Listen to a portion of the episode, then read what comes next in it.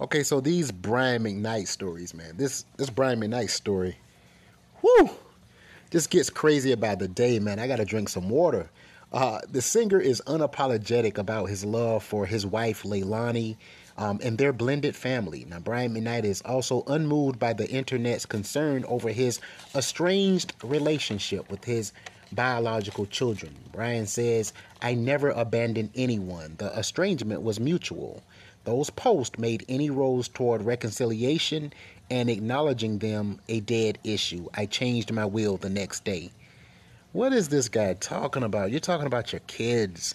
And you're saying because they made a post on Instagram, basically, you know, pouring out their hearts to you, that made any chance of a reconciliation or any chance of a relationship with your biological children a dead issue? Come on, Brian McKnight, man. I I gave you more credit than this. I can't believe some of the things that he has said regarding his own biological children. It's almost disheartening to say the least now, Brian McKnight is one of the most recognizable R&B singers of the 90s, and his string of hits are still chosen as many's wedding song today.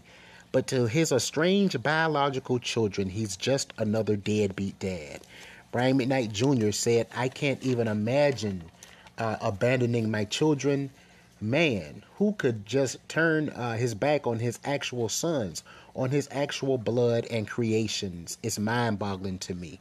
His daughter, Brianna, dragged fans into a family dynamic that was toxic, hostile, and unhealthy. She started a IG post by saying, uh, Daddy's little girl was never really a thing for me. Nobody understands what I've been through except my siblings. I grew up thinking my dad doesn't come visit me because he doesn't love me. It's hard to believe that someone who is not even blood related to you comes before you in every way. That's sad, man. That's very, very sad.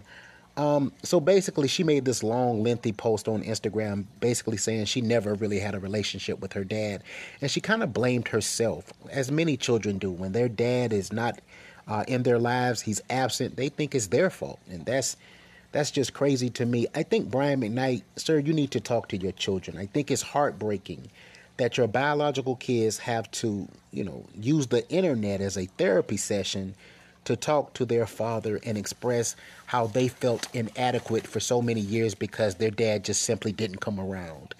Um, I just think Brian McKnight has some healing to do. And I think to be, you know, mean and, and, and have a grudge towards your kids because you abandoned them is counterproductive and it's just insane. There needs to be some serious conversation. Somebody needs to pick up the phone. You need to invite the kids to coffee. Those are your biological children. It's because of you that they are here. And it is your responsibility and your duty as their father to have a relationship with them the same way that you have a relationship with your, with your stepchildren. That's just the way it is.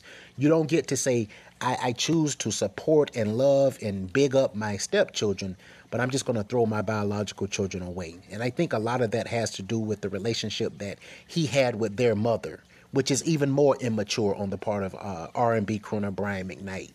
The story is crazy to me. I'm disappointed in Brian McKnight. I think he needs therapy. I do. I think he deals with uh, some anger management issues, and I think he's using his kids as kind of like a way to hurt his ex-wife or something. Those kids didn't ask to be here. They're innocent, and even if they are adults, they still deserve to have a real functioning relationship with their father. You guys have been locked into Derek Talk. That is this Brian McKnight story. Check it out for yourself. I want to know what you guys think. Have a blessed day, guys. Peace.